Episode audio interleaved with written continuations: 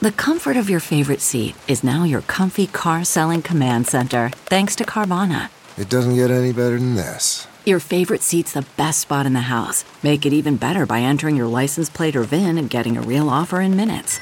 There really is no place like home.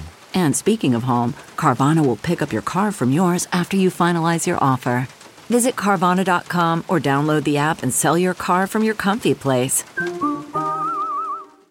Morning. I'm Blair Lede at Fox 2 with your St. Louis news, driven by Bommarito Automotive Group. Top St. Louis city leaders are set to vote again on federal money for North St. Louis from the American Rescue Plan.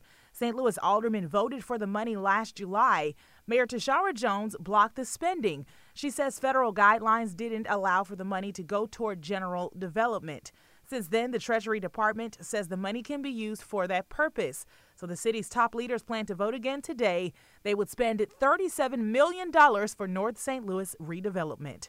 A man is in custody this morning accused of shooting into several St. Charles buildings. Police say he started shooting at around 11 last night on North Main Street. At least three businesses had bullet holes in their windows. The shooter sped off and police chased him. They used spike strips to stop his car and they caught him on I 64 at Mason Road. From the Fox 2 Weather Department, it will be breezy with on and off showers all day. Temperatures will remain in the upper 40s to low 50s for most of the day.